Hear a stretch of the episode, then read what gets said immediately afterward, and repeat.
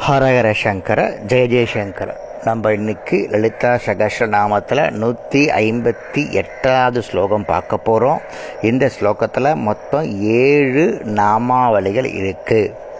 சந்தசாரா சாஸ்திரசாரா மந்திரசாரா தலோதரி உதார கீர்த்தி ருத்தாம வைபவா வர்ண ரூபிணி அப்படின்னு ஸ்லோகம் இந்த ஸ்லோகத்தில் வரக்கூடிய நாமாவளிகளை இப்போ நம்ம அனுபவிக்கலாம்.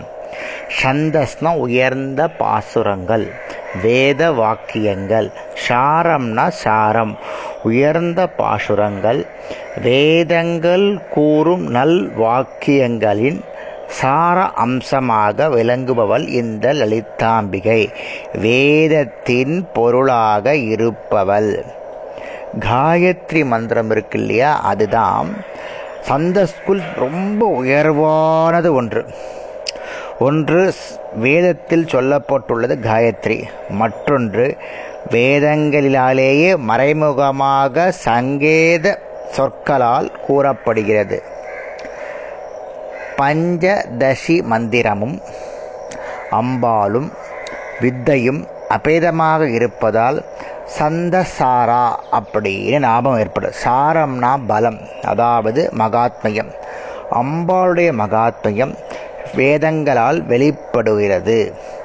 சந்தர்ஷனா தன்னிஷ்டம் போல் நடந்து கொள்வதுன்னு பொருள் எங்கெங்கே மனது ஆனந்தத்தை அடைகிறதோ அங்கங்கே அதை செலுத்த வேண்டும். அப்பொழுது அங்கு பரமானந்தம் நமக்கு கிடைக்கும்.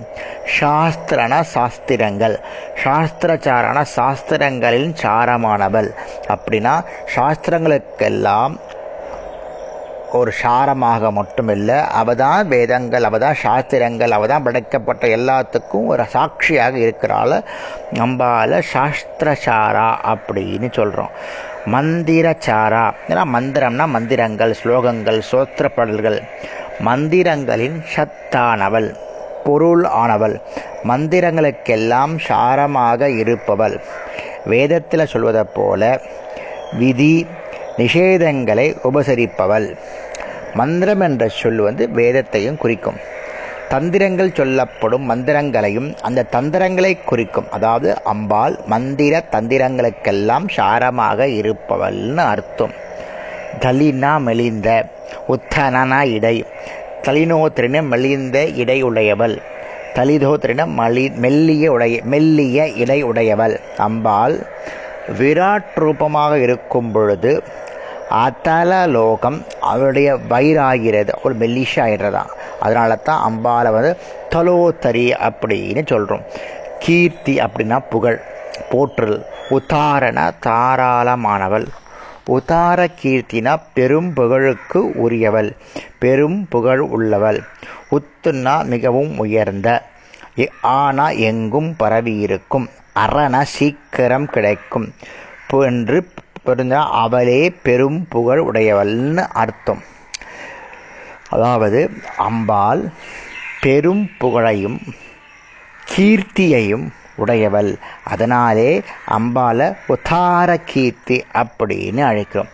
வைபவ அப்படின்னா மேன்மை பொருந்திய சிறப்பு பொருந்திய உத்தாமன் எல்லையை கடந்த அளவற்ற மகிமை பொருந்தியவள்.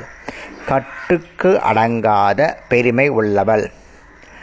சுட்டுக்கள் அள அதாவது அளவிட முடியாத பெருமை உள்ளவள்னு அர்த்தம். உத்தமா வைபவா அப்படின்னா வர்ண அப்படின்னா சப்தம் அசை எழுத்துக்கள். வர்ணரூபின ஒளி வடிவமானவள் எழுத்து வடிவமானவள்.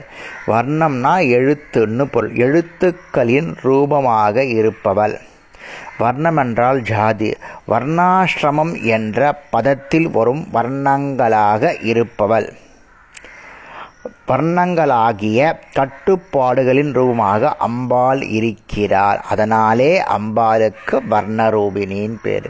இன்னைக்கு இந்த ஸ்லோகத்தை பார்த்துட்டோம். நாளைக்கு அடுத்த ஸ்லோகத்தை பார்க்கலாம். ஹரஹர சங்கர ஜெய ஜெயசங்கர